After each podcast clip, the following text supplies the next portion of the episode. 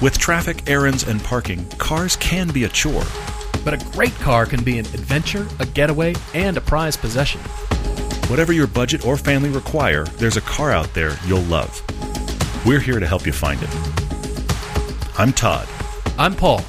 And this is the Everyday Driver Car Debate. Hello again. Happy Tuesday to all of you. Thank you for joining us with the podcast. I know you're not commuting as much as you were, but we love how many of you are listening to the podcast. We have a live one coming up again because 500 is quickly approaching. That's right. And we're going to do a huge live stream thing for 500. We're actually very excited about it. It wasn't the actual live venue we were hoping for, but we are going to do a cool, another YouTube live one for that now that we've kind of figured that out. So we'll keep going on that. This is a crazy podcast. It's not a Topic Tuesday, even though Happy Tuesday. It is a lot of car conclusions and a really, really cool car debate coming up, plus many, we say it every time, many great questions. Brief side note on questions. Some of you are almost too creative, and I appreciate it. And Hayden, I'm calling you out by name, man. But many of you, Mystic Negro is another example, create these fantastical story questions. The what-if questions. Yes. And I got to be honest, a lot of times we don't answer those, not out of lack of interest. It's because a lot of times I feel like when we're covering questions, I want to cover things that people are debating right now with their car. I need to, am I going to get these tires? Is this going to happen? I want to make sure we get some of that stuff covered so people are feeling educated on cars. But the storyteller in me wants to do story questions. Sure. So please know that when those come up, a lot of times just kind of hang on to them because we have special podcasts that come up or like the 500s or whatever. Oh, we do. As a matter of fact, the 500. We want to hear the crazy questions. Yeah. But a lot of times they're not the thing I gravitate toward because I want to cover, oh, that person's got this car question and that person's got this tire question and I want to get those kind of addressed. And I'm over here going, that's a cool riff question I could do for 20 minutes. But exactly. We could riff and talk about this other thing for a long time. And here's the thing. I'm not actually complaining at all. I'm saying thank you for creating those cool story questions. I do appreciate you guys and the many others that do that. They're just not always where I want to have all of you listen to me for 20 minutes while I go off with that. We are going to do car conclusions, though, and those are always fun. We do. I've asked you guys to write to us your car conclusions, your Topic Tuesdays, all the check-ins. Hey, guys, here's what's going on. And you have. Mm-hmm. So we do have car conclusions. A lot of them, as a matter of fact. But first, I really want to thank our sponsors. Covercraft is the headline sponsor for our TV Season 6, which is nearly up on Amazon at this point. Supposedly. We're almost there. Mm-hmm. And really, guys, thank you for watching that. And we will definitely be very loud and proud when it finally drops entirely on Amazon. But in the meantime, you can find it in its entirety on Vimeo as well. And 5 seasons are available right now, free on Prime. That is 30... almost 35 episodes, 34 episodes of TV are on Prime and streaming for free right now. So when you're binge watching something, I've got a show for you. That exists right there, which is very cool. Also, we've been doing 2 YouTube episodes per week right now, and we're going to continue to do 2 for a while. But in the midst of that, we may actually, we're talking about should we put some of those much older, like season 2, 3 episodes on YouTube as well. We may even do that. There's a lot of stuff coming. Huge thanks to Griot's Garage as well. Car care products that are, in my opinion, unsurpassed. And for those of you who have ordered those products and written to us and said, guys, you're right. They're great. Keep writing those to us because we will share those with our sponsors, whether it's Covercraft, Griot's Garage, and Hagerty as well. Really thrilled to be associated with all 3 of these companies. Did you know that their Drive Club right now that has the magazine and all that is offering a free YouTube streaming, a free Motor Trend streaming service right now? Oh, that's right. Now, we aren't on, look, it's a whole other separate thing. We aren't on the Motor Trend On Demand. We aren't, but we're on the Motor Trend cable channel. But there's still some cool stuff on their streaming, and that is actually available as part of the Drive Share. Drive Club from Hagerty is available through that, which is cool. We like anything that helps our car disease. Well, frankly, anything that makes it worse, which is why we're big fans of Hagerty Drivers Club. For just $45 a year, that's less than $4 a month, you'll get 6 issues of the fantastic Hagerty magazine, roadside service with guaranteed flatbed towing, invitations to members-only events, valuable automotive discounts on things like tires and vehicle transport and racing school, and a whole lot more. It's the ultimate membership experience for people who love cars. Check out Hagerty Drivers Club for yourself and join the club at hagerty.com/everydaydriver. Pilgrimage 2020 also, guys, is coming at us in August.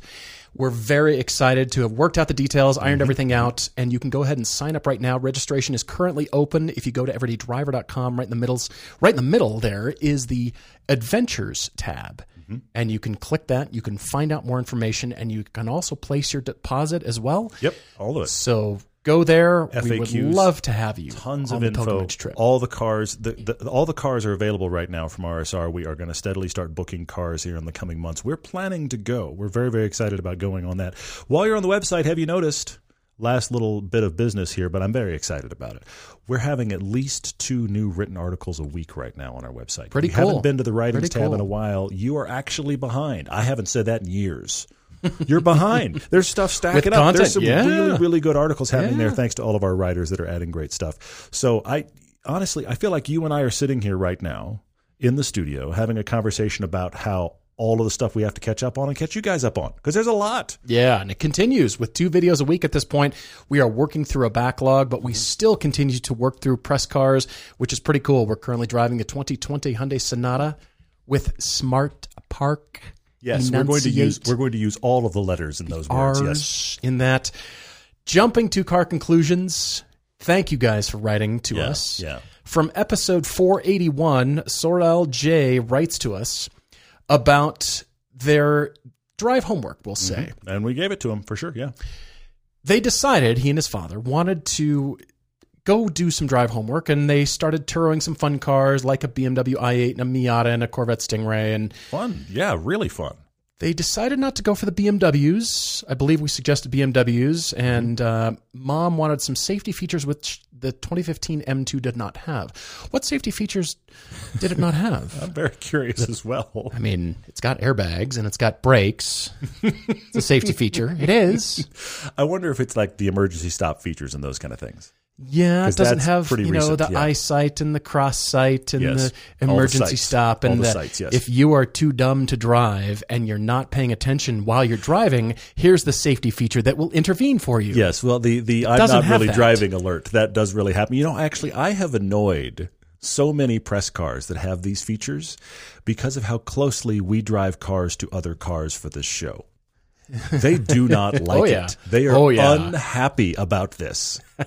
They no one in calibration was prepared for us because proximity. No. This is the thing that you and I do really well. I will not claim to be stunt drivers. I will not claim this level of performance. But we are precision drivers because at this point, the ability to drive cars frighteningly close to each other at speed for long periods of time. By the way, now it's happened in silence. We do it so much. We just, I'm here and you're there and whatever. And a shot's happening. Production is happening right now.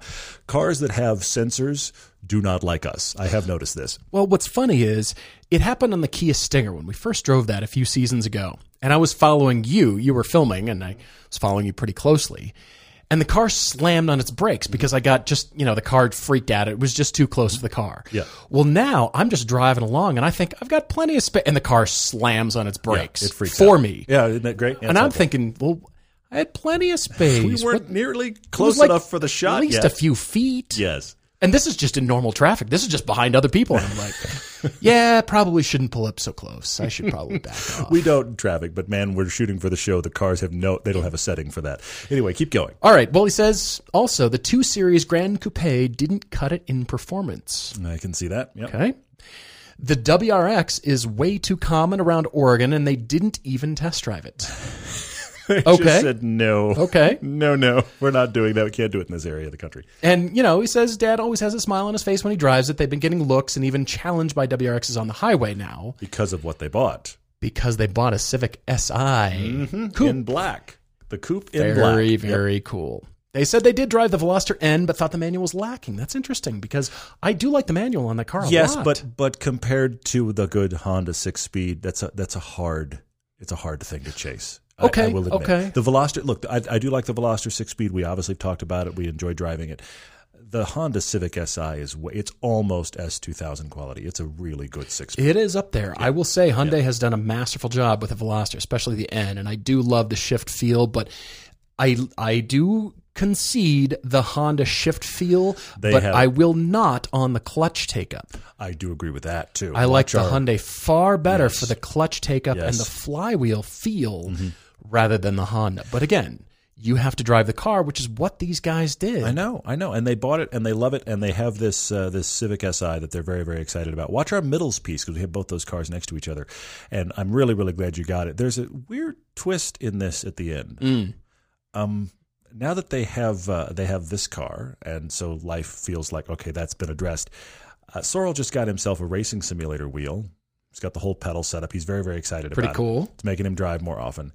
He's trying to convince his dad to get a pure fun car. We've solved the fun / family car. He wants to get a pure fun car. He's landed on the Polaris Slingshot. He wants his dad to get a Polaris Slingshot. He said, please help.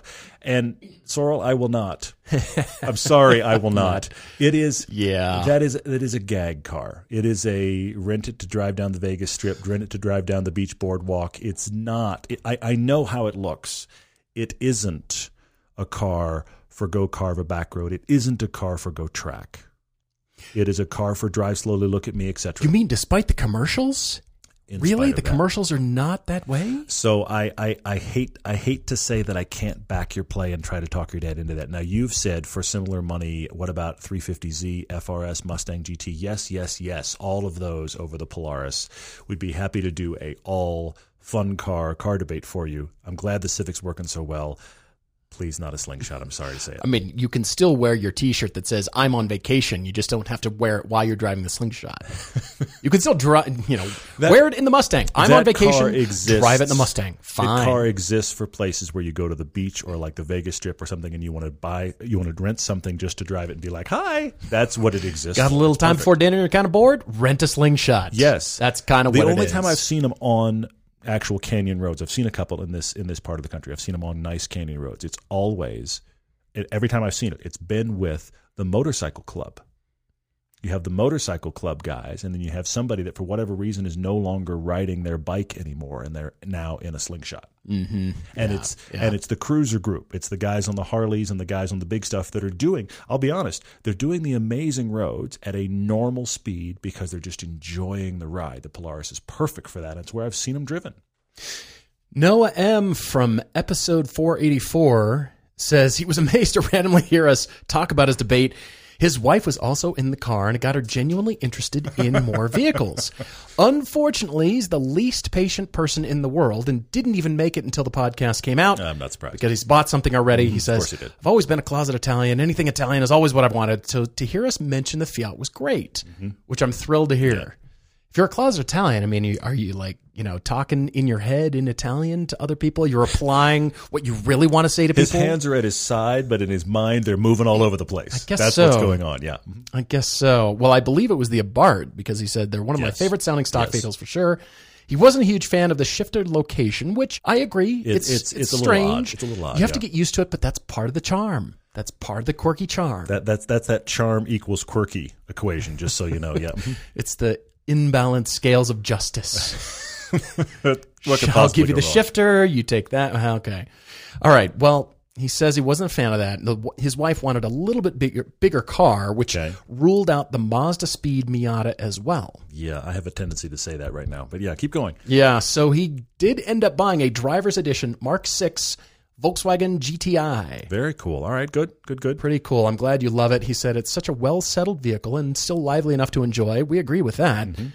Tires are the key for that car. Oh, yeah, for sure. The ones that come on it, stock, let the car down. But if you replace them with really good summer tires, it's going to be even better than you think it is. I agree with that. I do think that it's funny that by listening to the podcast now, his wife thinks she wants a Phaeton. No, you don't. But she thinks she wants a Phaeton. Now, they are awesome, and we have more content coming. Just this week, we have more content coming on these crazy sedans. I love that my crazy discussions of this car make you kind of want one, because it is – here's the thing. I am thoroughly enjoying the life experience of it. And my son, who loves the Lotus more than I can tell you, was saying to me the other day how much he's bummed that the Phaeton's going to go away this year. because it's kind of gotten under his skin. There's some surprising personality, and I've said it before. That car has a great personality that's worth engaging in at less than $10,000. At the 80 to 100 they were new. There's not nearly enough personality. But the 5 to 10 that we're dealing with here, it has a fantastic personality, and it is such a unique car on the road. I think it's funny your wife is now intrigued. She should be intrigued from afar. I mean, just the buttons alone are worth a couple $1,000 right there. Just the myriad of buttons, right? It's nuts. And the hopes that you can press them and they will pop out again and not get stuck, because that's happened to me more than once. When you have a 10-year-old, he's got to press the buttons. Yeah, that's what's going to happen. Melted soft touch paint that Volkswagen went through, that phase, coating everything in that gooey stuff. The material that ruined the early 2000s for almost all car culture. Yeah. For sure, yeah. Yeah, the Maserati has it too. I push the manual to auto button to switch over just to manual, and it sticks in its little hole. Yeah. Like, and then I have to push it to get it out, and then it didn't select. I'm like, okay, let's try it again very gently. And so I wiggle it just to the left. It's terrible. Robert K. says he never wrote for a debate, but took lessons from the podcast. That's cool. He's been a listener for about 3 years. Welcome. Thank you for listening, Robert. Thanks a lot. He says he was searching for a car podcast to listen to on his hour commute into Philadelphia, and we made it more enjoyable. Thank you. I really appreciate it. He's writing in for his car conclusion. He says he's never written into the show with a debate, as I mentioned, but took lessons and similar situations from the podcast, applied them to his own situation. Mm.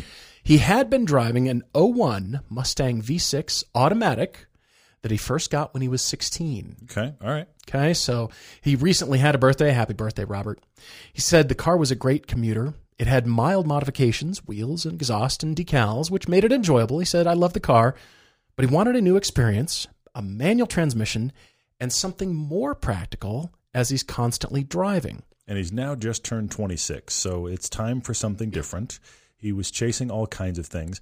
He was shopping the four-cylinder market. Let's just look at something with a turbo. That'll be kind of cool. I haven't had one of those.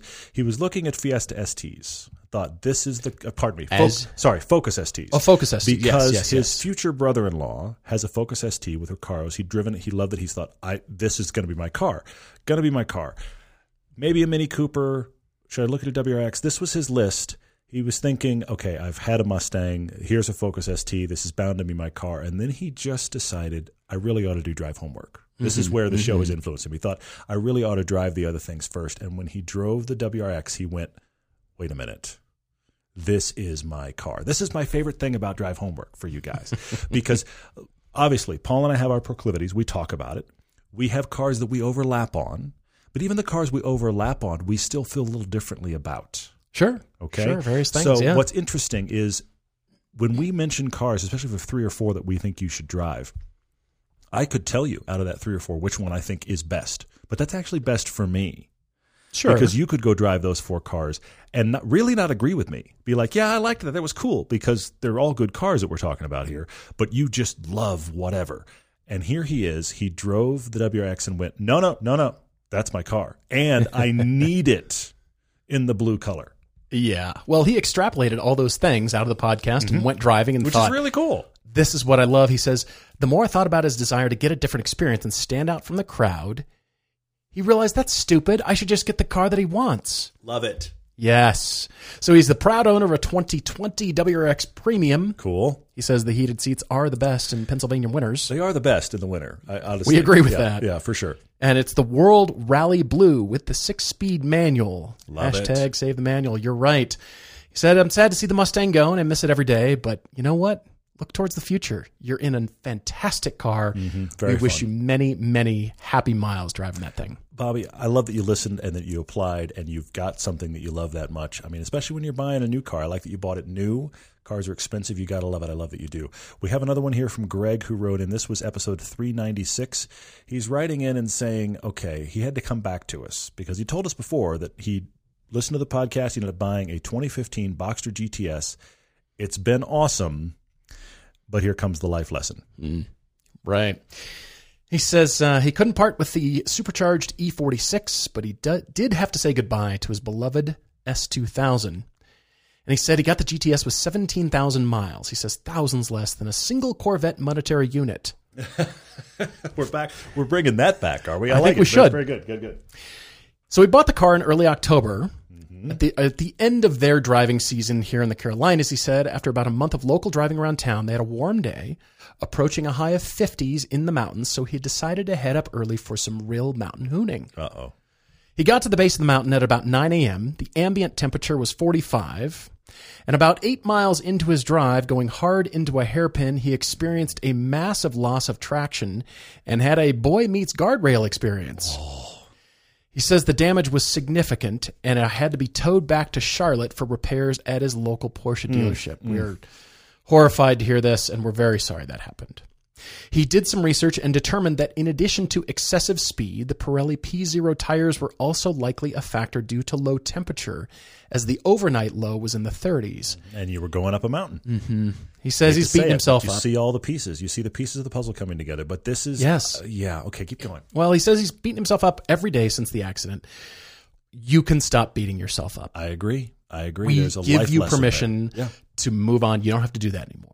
He says he's a grown man, experienced driver. He should have known better. That's fine. But fast forward a couple months, 1 month for insurance negotiations and 1 month for repairs. He's got his baby back. About right, yeah. And he says just in time for driving season, he's had her, Rosie the Roadster, up the mountain several times since, driving with a newfound respect. And the good news is, even though the damage was severe, it did not require much actual bodywork because most of the damage was resolved with new original equipment replacement body panels. And clearly nothing serious like frame or anything like that has been damaged, which is awesome. It's really great. Yeah. I mean, it's kind of what the guardrail did. It saved you in a way from anything more serious. Guardrail and crumple zones did their job. You're right. Absolutely. Yeah. He says he was also able to replace all four wheels with something he preferred much more, the Michelin P4s on some new wheels, original equipment wheels. Very cool. Love it. It's turning out well. And here's the reason you can't beat yourself up for this, Greg. Tires are the thing we all ignore. We all do. We ignore them until you have a moment when they either surprise you or, more commonly, let you down. Mm. And once you have a problem that is directly connected to, that was the result of the tires. It doesn't mean, I'm not claiming you might not have been an amazing driver in that moment, or you might have been a boneheaded driver in that moment, but the result is it was the tires that let you down. The learning experience there is immense. You've had it now. Yeah. It's going to change your driving for the better. I'm sorry that you had it, but on the other end of the spectrum, I think that most people don't understand tires because it's a little laborious. Let's be honest. It's a weird thing to learn anything about. Yeah. But unless you have an experience that educates you on tires, it remains this kind of black hole of, I just buy tires and whatever. And once you learn it, it does change your driving. You've had that experience, Greg, so you can move on now probably for the better. Yeah, I would add to that tire wear. True. Just because they're your favorite tires doesn't mean they're at that performance level at all times throughout their life and at all temperatures throughout their life. So you could have a bad experience with your favorite tire because it's more worn. Excellent point. For that reason. Right. So that's why it does behoove us all to dive into tires more. Kyle wrote in following up on episode 365. His conclusion is, well, it's not an M5. He was looking for an E39 M5, a modern version of that for a comfortable commute car. And Paul went over budget. Paul recommended the Alfa Giulia Quadrifoglio, which was not in his budget. I was a little more down to earth and recommended the Lexus GSF. But my favorite thing about the fact of recommending it is you went into the dealer to drive the Lexus GSF. And the salesman said, you mean the RX? And he said, no. Kyle said, no. I actually am looking for a sedan. And the sales guy had to recalibrate. That's so funny. You mean the SUV that we're selling boatloads of, right? Yes, because of course that's what you're looking for. We have one in white. You want one? I didn't just pull letters out of the alphabet. You actually sell a GS. Could you find me one, please? Yes. Well, as a matter of fact, he drove it. He liked it a lot, particularly the interior seats and seating position. He and his wife went to the Chicago Auto Show, and she sat in one and loved it. And she never expresses opinions about cars. Okay, good news. It gave them both a chance to sit in lower-priced contenders, such as Kia and Genesis. And he said, when you sit in them back-to-back, you realize the differences between things and what matters to what brands, what companies, okay? Yeah, and how price point changes things, too. So, He said they toured an IS for the week and then confirmed Lexus was for them. Okay. Fast forward, he bought a 914 for his 50th birthday. Left turn. You saw the GS coming, GS, GS, GS, GS, GS, GS. I turned 50, I bought a 914. So now his fun car list is the 997S, the 914, and a Volkswagen race car. New favorite person, Kyle. We were headed down, I like Lexus, and you bought another Porsche. That just, you must be one of us. Okay. Back to his wife's preference. Back to where we started and the reason we wrote in, yeah.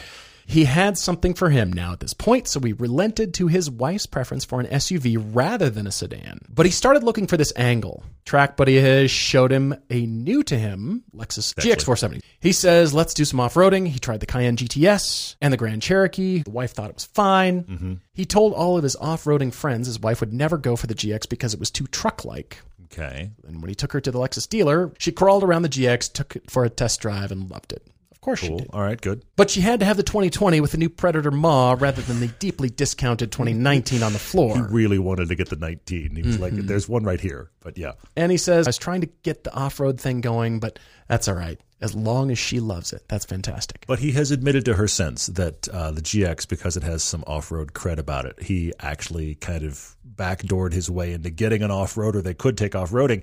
She doesn't like that very much. It's her car. It's very nice. But he might have an off-roader out of it. So there's, I guess, a bonus. We'll see.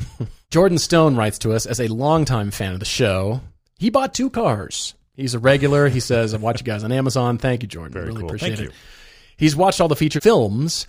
And he's got a lengthy email because he's driven a lot of cars. Well, he's gone through a few cars. Yeah, since he has. Yeah, for sure. The beginnings of the show, he's gone through, wow, a long list. Yeah, Civics time. And Audis and Altimas. There's an FRS in here as well. I mean, there's so many things that he drove and loved and even thought about buying in the first place because of this show. Ultimately, when he had an Audi S4 and it became quite expensive to maintain, he wanted to buy the opposite. I want to buy something that just runs and drives and is cheap. And he wound up in an Altima. Yeah. Now, he didn't love it. He didn't love it, but it did everything he asked of it. And that is, it just ran. It's just been easy, minimal cost. It runs. It does its job. So, okay, that's allowed him to pay off debt, finish that up. And now the payments were done. This is when it all begins, doesn't it? Well, he says he and his wife discussed what they were comfortable with and came up with $500 a month plus whatever he could put down with some bonus money that he had earned, which put him at about a $30,000 budget to find a car that could be a blast to drive on weekends, allow him to haul some gym equipment around for various events. And then her car, seemingly out of nowhere, suddenly needed two major repairs. That's when it happens. By the way, her car is a gold Chevy HHR. He's nicknamed it the hearse. Yeah, the hearse. The hearse had problems. The hearse is dying. That's ironic. I like that. Yeah. Well, the hearse went away, and they ended up with a 2017 Crosstrek in bright red that already has a hitch and roof rails. It's ready to do some stuff. It's ready to Subaru it up. That's what it's ready for. I love it. Yeah. Mm-hmm. But that left him with a dilemma, and he said, all right, you know, important to have her in something good. Absolutely. He spent the money that they needed to. But there's where the budget went. Yeah. There's where the budget went, though. Yeah. But he was still looking. Of course he was. Of course he was. Still looking. Yeah. And he says, well, right tool for the job. And, you know, I can't get rid of the Altima. So he kept the Altima. Mm-hmm. And how about a cheap fun car? For $7,000, he bought a 2001 Porsche Boxster S with 150,000 miles. A Boxster S, by the way. I would have expected that for the base. He found a Boxster S with 150,000 miles. Now, granted, it is the fried egg headlights. It is the first-gen Boxster. It doesn't have a great interior. That is the thing. But $7,000, I'll give you perspective. Less money than your Maserati. Barely more than my Phaeton. Boxster S probably needs less work than either of our cars. I feel quite confident it will be cheaper to run. I feel quite confident. Well, he says it's got a brand new crate motor that was only installed 1,000 miles ago, along with a brand new clutch, a full exhaust from the header back. The LED display has been replaced, and the whole car's just had a service. It's had the pre-purchase inspection, and the only thing they recommended were brake pads and tires. Wow. So, yeah. So drive that. Put another 150,000 miles on that one. That sounds That's awesome. I love it. Brilliant. For $7,000? $7,000. That's the thing I keep coming back to on the story is for $7,000, it's like I'm having trouble going, well, but this. $7,000, Porsche Boxster S, find a good back road, have a good day. You mentioned a road trip that you've probably taken by now, and we hope it went well, Jordan. Mm-hmm. And thanks for sending the photos. Fantastic. Well bought. We're longtime users and big believers in Griot's Garage car care products. That's because while many other brands are just rebranded versions of the same few products, Griot's Garage has developed, manufactured, and bottled bespoke car care products since 1990. In fact, many of Griot's first customers were collector cars displayed at Pebble Beach. And they're a family company based in Washington State, still dedicated to having the best products for every car and budget. In fact, Paul learned his crazy certified Paul-owned car care style directly from Griot's. We've used Griot's Garage car care products on our own cars for over 20 years, and we wouldn't use anything else. If you're wondering how to get going, they offer free training and techniques through their videos and their website and starter kits that will help your car look its best. Griot's Garage products are 100% guaranteed, and all the liquid products are made right here in the USA. They offer a 100% lifetime guarantee, so give them a try. When you're ordering at griotsgarage.com, use the code EVERYDAY for 10% off your order. Enjoy the finest quality car care products you can buy at griotsgarage.com. Dustin's been living in Manhattan. And he actually stopped listening to this podcast because he's been living in Manhattan. He discovered it a while back. He was listening for a few years, and then he was like, I live in Manhattan.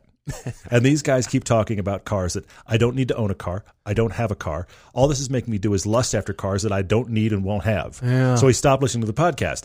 And then life changes. By the way, good to have you back, Justin. Thanks for being here with us, because they're moving either out of Manhattan, where they'll need one car, but more likely to L.A., where he and his wife will both need a car, and yes, you will. So this is now two cars all of a sudden. Well, his father-in-law is a mechanic, as a matter of fact, and comes from an Audi and Porsche enthusiast lineage. So they're already thinking about a lightly used Q5, which could work fine. All right. That could work great. We like the Q5s. They're actually the turbocharged ones, the 2.0. They're great. They're pretty quick. Yeah. He also said maybe we'll look at an XC60 or an X3, and if it should be their only car, it might morph into an SQ5 or an X3 with an M badge on it. Of course it is, yes. But his wife is looking at commuting in L.A., where she knows she'll be in this car for a lot. Yeah, and very she's important. Thinking, I want a nice place to be. Very, very. So we're looking at, of course, we're looking at SUVs. It's not a surprise for the family car. We're looking at an SUV, but she would like, of course, ride height's a factor. But how nice is this to sit in? Because you're going to be here a while, which is why the Q5 keeps leading the list. But he wants a car too. He wants it to be fun. Of course he does. Yes. So we have to solve that. We've got roughly $70,000. I have SUV ideas. I have sports car ideas. There's so much here. Well, he says he's starting this car journey, so he doesn't need sub 4 second 0 to 60 times. It's but just something a fun that's car. Fun. Yeah.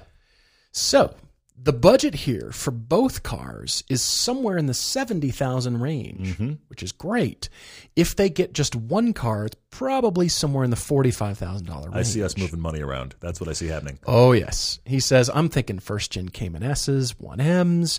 A 996 turbo, maybe an S2000. Because if you're going to have a fun car in L.A., let's get a fun car in L.A. Yeah. I get it. I see it. He secretly loves the GLA 45 AMG, but his wife might not go for it until she dips into the power, and then she'll love it. But I'm trying to figure, honestly, I read that, and I wondered, Dustin, what's the secret love here for? What's the problem with that car? I mean, I'm genuinely asking. Now that song's in my head. Darn it. Sorry. I didn't mean to go there. But I'm curious about what's the problem here, because why might your wife might not go for it? Is it because it has a wing on the back? That feels to me like a pretty easy ask on that car. But, I agree, especially used. All right. Something about it you don't think your wife would go for. I mean, we could be talking three cars with that kind of budget. Three great cars. Well, yeah, but I don't think we're doing that. We don't need to. Hang on. This poor man, Dustin's going from Manhattan to probably two cars instantly. 0 to 3. Come on. Let's do it. Two is good. But here's the thing, $70,000 for two cars and solve the L.A. commute problem and have some fun. Great roads around L.A. Yeah, fantastic. We can do this for sure. Fantastic. Well, if it's an SUV that you want to start with, we love the Kia Telluride, but I don't know that you need that much space. Yeah, I don't think so. If they're shopping Q5s, it's a great one, but it's big. I like it because of the value. I agree with that. Yeah. But what is comparable to that Q5 is the Acura RDX. It feels like a step up in luxury. That's a good one. Even brand new, which I recommend either the 19 or the 20. Mm-hmm. If you go brand new, that's fine. But again, 19 or 20 for to get the better front end. But it feels like for an inexpensive budget, it feels like you've really stepped up in amenities and power. It's good. Yeah. And you think, wow, where has this been? Mm-hmm. But I think you should take a look at that CX-5 with the turbo. You'd have to buy brand new, but the Mazda CX-5 is a lovely place. And when you want to let it rip, you can now rip. I like it. That's good. That's really good. You don't need a big SUV. I agree with that. You really don't. No. I don't think she's going to need something large. But even that CX-5 isn't $45,000. Mm-hmm. It's true. Brand new one. Gorgeous car. Yeah, for sure. It's good. 40-ish. Yeah, they're right. Loaded out they are. They're like 38, 39. Yeah. Which leaves you plenty of budget left over. Not surprised you did that. So let's get her something first. Let's get the both of you something first. You've got drive homework in a couple of crucial areas, first of all, and that is the do-it-all car. That is the beach and beanies and guitars car. It's absolutely. The daily commute. Going to carry the surfboard. We got dogs, something. Mm-hmm. We're going Home Depot runs, whatever that is. Get a Covercraft backseat cover. You can put dogs and surfboards in there and never blink. Dogs and surfboards, as you do. Absolutely, yeah. You're going to want to stay till 10 p.m. when the beaches close. Somebody's going to start a random bonfire on the beach. Probably break a couple of laws, but it's going to happen anyway. Yeah. So here's the secret. You want to buy a radio flyer or some kind of cool wagon at Costco, because then you can put your cooler on it and all your stuff, and you can drag it across the beach out to the campfire. You've been to L.A. before, yeah. Once or twice. Yeah, the driftwood in the back. So you carry everything. Somebody owns that driftwood, by the way. Somebody in Malibu with a lot of money owns that driftwood, and they'll be really angry if you burn it, but somebody will do it anyway. But then you've got this little wagon, and then you can drag it back to the parking lot, and you don't have to carry all this stuff because you've got the cooler full of food and snacks and all this stuff. And somebody's shooting a commercial while all this happens. It's going to be great. It's going to be really good. But then you need space in which to put all the stuff back in your SUV. Yes, so this is crucial. This is the test, especially if you're in LA, okay? But then for you... Thinking manual transmission. Okay. But it depends on your commute. It really comes down to a few things, Dustin, because we don't quite know if it's going to be LA for sure. We don't quite know what your commute will be or what your driving habits will be. So I'd love to start with a manual transmission. And I'm all about your ideas. Mm-hmm. I'm all about them. And getting that CX-5 will leave you plenty of money left over to go get something hot and fun. Yeah. And I bet you could find a 1M for 45-ish? 40 for sure. You can find them 40. Delightful. Yeah. If you shop really, really good 40, it's going to be a lot of miles. You know what is down there though? M2s. M2s are definitely down there, but they don't have enough safety features apparently. Especially those 2015s, those janky old 2015s. Yeah. They just don't have what it takes apparently. M2. First gen M2. I say first gen, sorry, that's not appropriate. Before the competition. The competition version is an all-new engine, so it's almost a different car. Mm-hmm. But the original, the boring old M2, when they first released it, those are 40. I was sniffing around 2015 M3s because they're now under 40, by the way. Ooh, okay. Yeah. That's a big car, but it's a lot of power, though. Lots of delightful power. Yeah, now, that's not the competition. Maybe that's just slightly over 40, but still. M3s under 40? Yeah. That F80 M3. Yeah, exactly. Fast one we're just finishing. Yeah, for sure. Wow, that's a lot of cars. But then I thought, all right, if we're going to put some restrictions on it, if you want something traffic and commute capable and something kind of chuckable and throw around and you still don't want to spend a bunch of money, we're looking at hot hatches. I love the Caymans. Right, sure. I love all those suggestions, and yes to all of them. But as additional suggestions, I've been looking over here at Focus RSs. I've been looking over here at Civics and Hyundai Veloster Ns. You cannot deny that Veloster N, and they're cheap. Yeah, they are. In comparison. Yeah, it's amazing. I mean, cheap is a relative word, but you know what I'm talking about. Well, but we talked about this recently. If you buy one of the very early ones, they're down under 30 already. They're like 25 for a Veloster N. That's a lot of car for the money. And what's great is you got that turbo power, and it's still usable. It is for sure. Got that hatch on it, and just so much fun. 3 doors, but it'll make sense. I'm sniffing around these ideas again. I'm more about the RDX or the MDX, or excuse me, the CX-5 for that do it all. First, you got to get that settled first before we go chasing, the dream car. Because at this point, it doesn't need to be the dream car; it just needs to be fun. Yeah, doesn't even have to have a lot of power. And again, I'm all for the usual suspects of towering capability, like you suggested. I'm all for it. You've got drive homework to do. You've got to figure out again what's your remaining budget, and then what can you find and what really suits you as far as a driver. But those hot hatches, especially around LA. Mm-hmm. They're really useful. They're great. I like your RDX. That actually got me thinking along the lines of some other things that I thought of here because, Dustin, I want to talk about your wife's SUV that is kind of your SUV as well. Let's talk about it honestly. You need an SUV that's a nice place to be, that when you drive it, you kind of like driving it. That's really what we're trying to accomplish. Sure. Hopefully there's a fun car as well. But I like that Q5. I do like it. But you know what you could get for your budget? I'm thinking about 40-ish here. Okay. All right? Let's use 40 grand of that 70 grand. You could get a used Macan. Mm. Now, it is. I love that you brought up the RDX for this reason. The Macan is the nicer, better dynamic car than the Q5. Agree to that. Yeah. But the RDX is like the alt. It's like the 85% alt.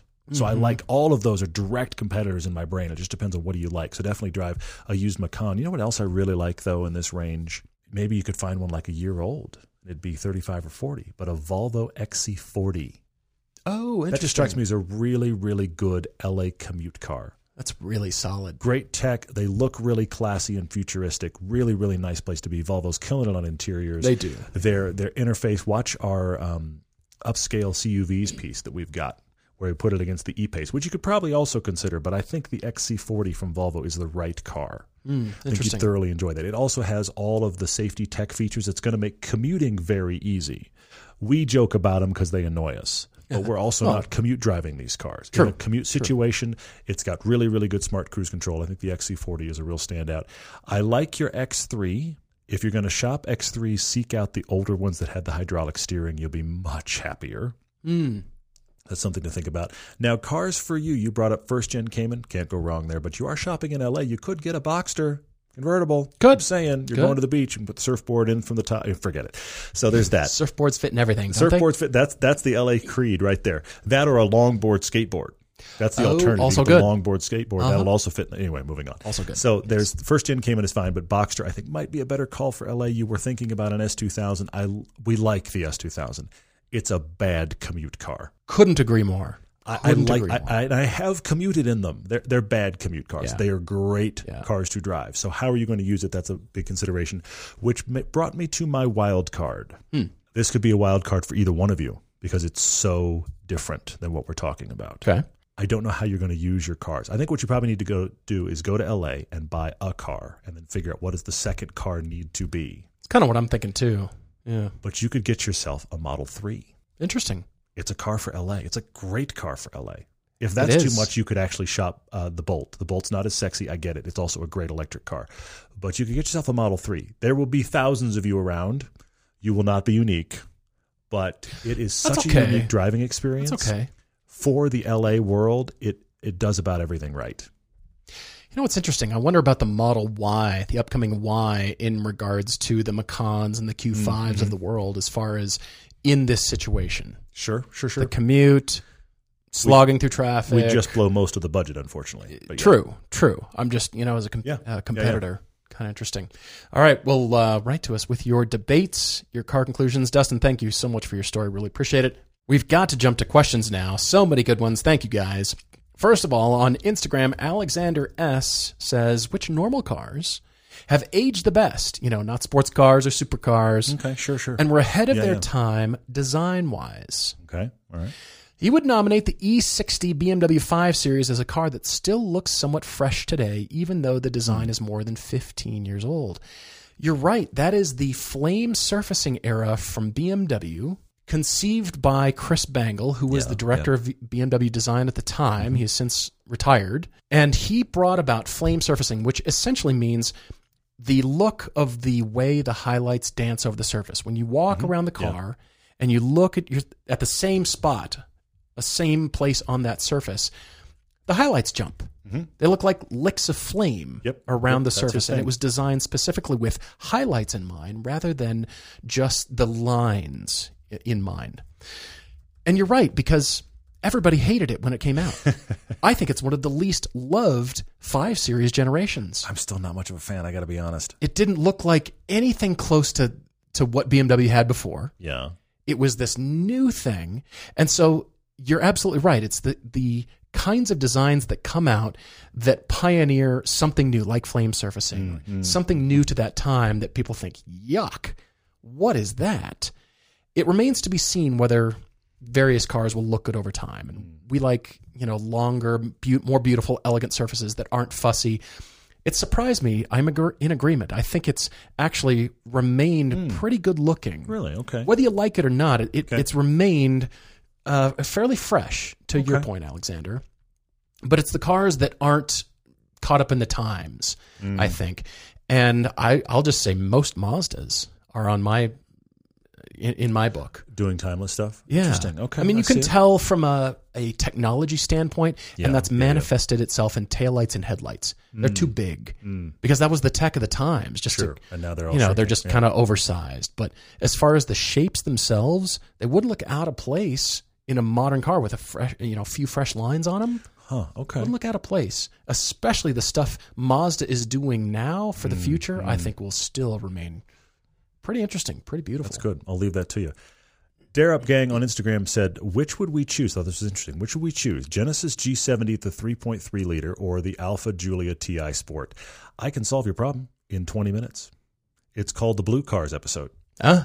It was part of Season 5. It is Season 5, Episode 4, called Blue Cars. We had the brand new, as in current right now, 3 Series BMW, that Genesis, and the Alfa Giulia. We had all three of them together. It was quite surprising.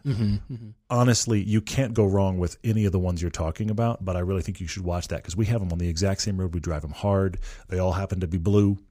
And it was great. It was a really, really fun episode, and we hope that you'll watch that. Moving on to something else. Let's see. Hang on. Danny says this question relates to the Hyundai we have outside. Oh. What do we think about automatic transmissions turning into buttons to change into drive, reverse, neutral, park, instead of a traditional lever? Well, honestly, you know who pioneers this is Ferrari. Once they got rid of, we're not ever going to sell a manual transmission anymore, they started to get all designy. Let's make let's take the center console and try to make it sculpture, which means it's going to converge in this coffee table piece that has buttons on it for your various parts of your transmission. They started it, but now if you look at it, it's in every single Honda product, Honda and Acura. This Hyundai product now has it too. We've seen it in both in the Palisade and also in the Sonata. It's becoming a thing. I kind of feel like for an automatic, who cares? Buttons have been around as far as transmission operation since the 50s. So we're saying, excellent point. Been around forever. It's current to these lineups, but it's not a new idea. It's a great point. Right. What you're saying is taking it to a sculptural level rather than buttons. Now you're going to bring up GM, aren't you? Well, you're going to bring up GMC because that's the other way to do it. You could go sculptural, and that's interesting. I actually think even the Honda version and the Hyundai version and Ferrari, they're all sculptural, and you can tell, almost like Braille, you can tell which one of the buttons does what because of different shape and position. Yeah. Then you have GM, who essentially put window switches on the dash. They are. What is that? It's the GMC lineup. I'm sorry, but it's just the GMC lineup. I guess it is the lineup. Yeah, it's just leftover switches from a bin. I kind of think it's not more than that. We got extra switches. Look, if it's on a sculptural level or it gives you a big sense of hierarchy as far as how the car operates.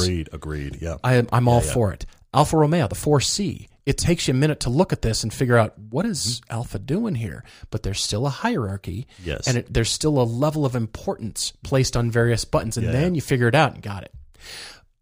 I like that kind of stuff. I agree. If it's just buttons, when it's specifically from GMC, not cutting it. Well, and there are a lot of, the Phaeton is an example of the gear shift idea being boring. There's been plenty of gear shifts that it's just, you move this in a straight line and it's now on that. I don't think that's any more interesting or engaging than a well-sculptured round of buttons. Let's go with the buttons, I think, at that point. We're off the you can also get one of these at GMC. If you get the Sierra, you can get the shifter right there on the column. Crazy. That's the old school truck stuff. I used to have that in my old Caprices. So crazy. But if you're going to have, honestly, if the shifter on the actual drive line has an interesting feel about it, that's one thing. Right. But for years we've had a lot of, it's a lever, but it's not nice to interact with at that point. Let's just have well-machined buttons. Sure. Well, let's stay on the design topic for a minute from Thomas G22, who asks if we think changing the design of the steering wheel would encourage better driver behavior. If so, what would the design look like? Every car company is doing their own version of the electronic interaction. whether that's change a station, interact with your phone, dig for a menu, reset that, cruise control. Everything is packed on the steering wheel at this point. Yeah. And I'm willing to bet less than 50% of drivers who own that car use those buttons on the steering wheel. You'd rather dig for the volume knob. You just rather reach over and turn the volume down. I'll give you a weird pet peeve of mine. Okay. I feel like is rising with technology right now. I actually like volume on the steering wheel. I like it. Okay. I think it's cool. It's worked its way into all kinds of cars. Why not have it? That's fine. I want it to be an actual least toggle of some kind. I don't want it to just be a button, but there's a lot of ways to do it. However, here's my weird pet peeve. It has to be on the left side of the steering wheel.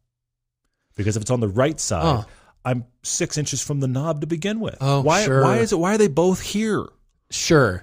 You've just duplicated controls within 6 inches of each other. Put it on the left side. So now it is at least different movement. It's in a different place than the volume. If it's volume here and 6 inches back is the... What are we doing? I mean, you can almost make the hang loose symbol with your hand and spread your pinky and your thumb. You absolutely could. Almost reach. I mean, I realize that, and look, also, we have a whole pet peeve about volume knobs. We want a volume knob. Honda and others have actually listened. It's great.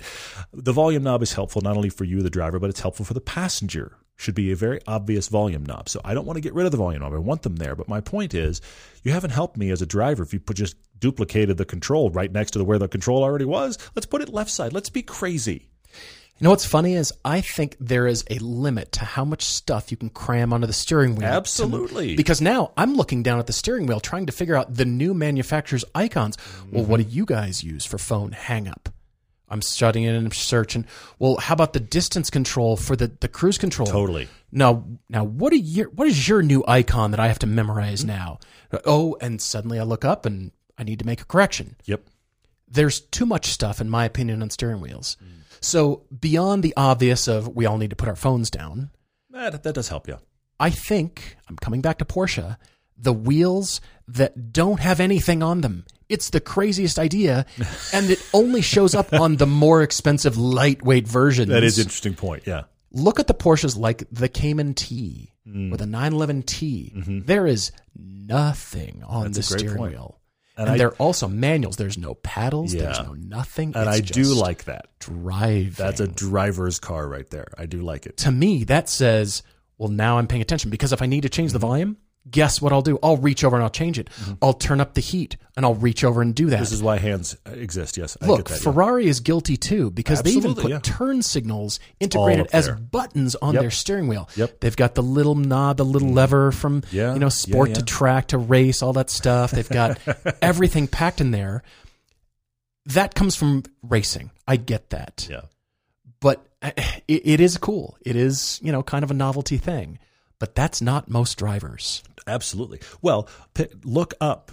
Google any time you want. Google a picture of an F1 steering wheel and terrify yourself. Everything's on there. It's all on there. And the back, too. There's multiple paddles. Yes, it's not just changing gear. There's multiple kinds of paddles. It's crazy. And they all feel amazing. I mean, if you've ever picked up an F1 steering wheel, had that opportunity, you can't believe how well machined all of the movement is. It's how everything should be. Right. But there's so much going on. You genuinely need a manual and training, and they have both. Mm-hmm. So there certainly is confusing things.